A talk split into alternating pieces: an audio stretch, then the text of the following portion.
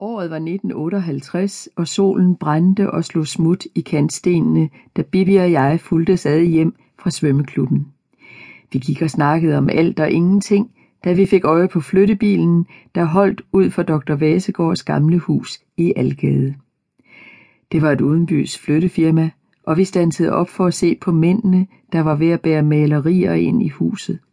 Moderne malerier af nøgne mennesker uden ansigter, malet i sære farver. Det måtte være den nye læges, ham der havde overtaget Dr. Vasegårds praksis. Han havde faktisk boet i huset et stykke tid allerede, og nu kom så resten af hans ting. Vi blev stående der på fortorvet og så nysgerrige til, da turen kom til møblerne. De var også moderne. Jeg havde i hvert fald aldrig set sådan nogle møbler før, kun i blade, aldrig i virkeligheden. Han er ikke gift, bemærkede Bibi, ikke efter hvad de siger. Har du set ham? Ja, han er pæn. Han ligner i hvert fald ikke Dr. Vasegård. Dr. Vasegård blev altid kaldt for drengen, uanset hvor gammel han blev. Der var noget ved ham, som folk ikke kunne lide, noget ikke voksent. Flyttefolkene så ud til at være færdige. Skal vi gå? Jeg kunne mærke en våd skjold på ryggen, der hvor hestehælen rørte ved skjorteblusens stof. Jeg ville hjem. Jeg tøvede et øjeblik, inden jeg åbnede døren. Først måtte jeg finde de rigtige ord og sørge for at se helt almindelig ud i ansigtet, når jeg bad om penge til en ny badedragt. Allerhelst den grønne bikini, som jeg havde set nede i byen. Min badedragt var blevet for lille, og selvom jeg prøvede at skjule det ved at hælde op i den, så den dækkede brysterne, så var problemet da, når jeg svømmede. Jeg kunne allerede mærke vejrtrækningen blive hurtigere og fik tårer i øjnene. Så tørrede jeg hissigt øjnene og gik ind i køkkenet. Faren drak resten af sin øl i hurtige slurke. Han var hjemme fra fabrikken for en kort bemærkning og skulle altid skynde sig videre. Moren drak kaffe, samtidig med at hun røg på en cerut. Selvom det var højsommer, var hun bleg og havde svedperler på panden. Han skulle være i begyndelsen af 40'erne, sagde faren og stillede den tomme flaske fra sig på køkkenbordet. De talte om den nye læge. Så er det da mærkeligt, at han ikke er gift.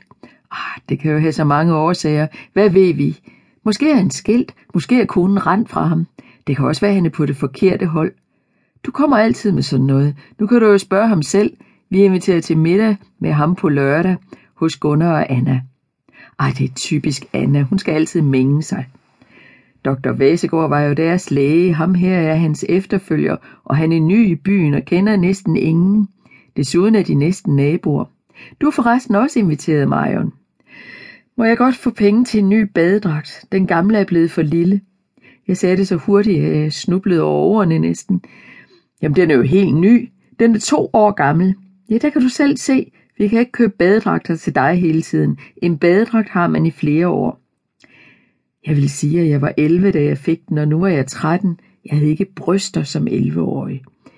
Men det var flot at tale om den slags, så jeg tav og lod som om jeg havde fået øje på noget ude på gaden. Du kan låne mine badebukser, sagde faren i, et forsøg på at være morsom.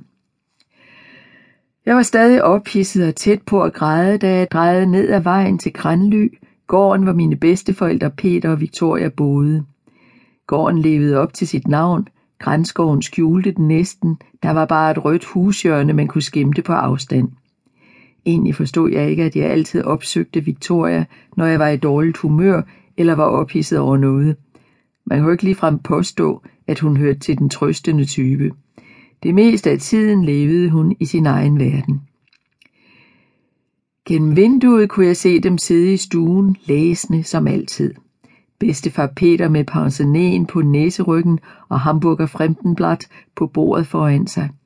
Bedstemor Victoria med øjnene begravet i en slidt bog med skinbind, mens hun strikkede på en sort strømpe. Jeg gik ind ad fordøren og bankede på ind til stuen. Er det dig, dit skin? Victoria så op. Sådan sagde hun altid. Dit skin eller lille skin. Da jeg var lille, og faren bar mig på armen hele vejen til Grænly, og jeg var hæs og ude af mig selv af at skrige mod mørket og den stride blæst, sagde hun altid, dit lille skin, og åbnede skabet og rakte mig en sukkerknald fra skålen. Smagen af sukkeret, der opløstes, af spyttet og prikkede på tungen, inden den knasende til indegørelse mellem mælketænderne, var frydefuld og nok til at stanse gråden.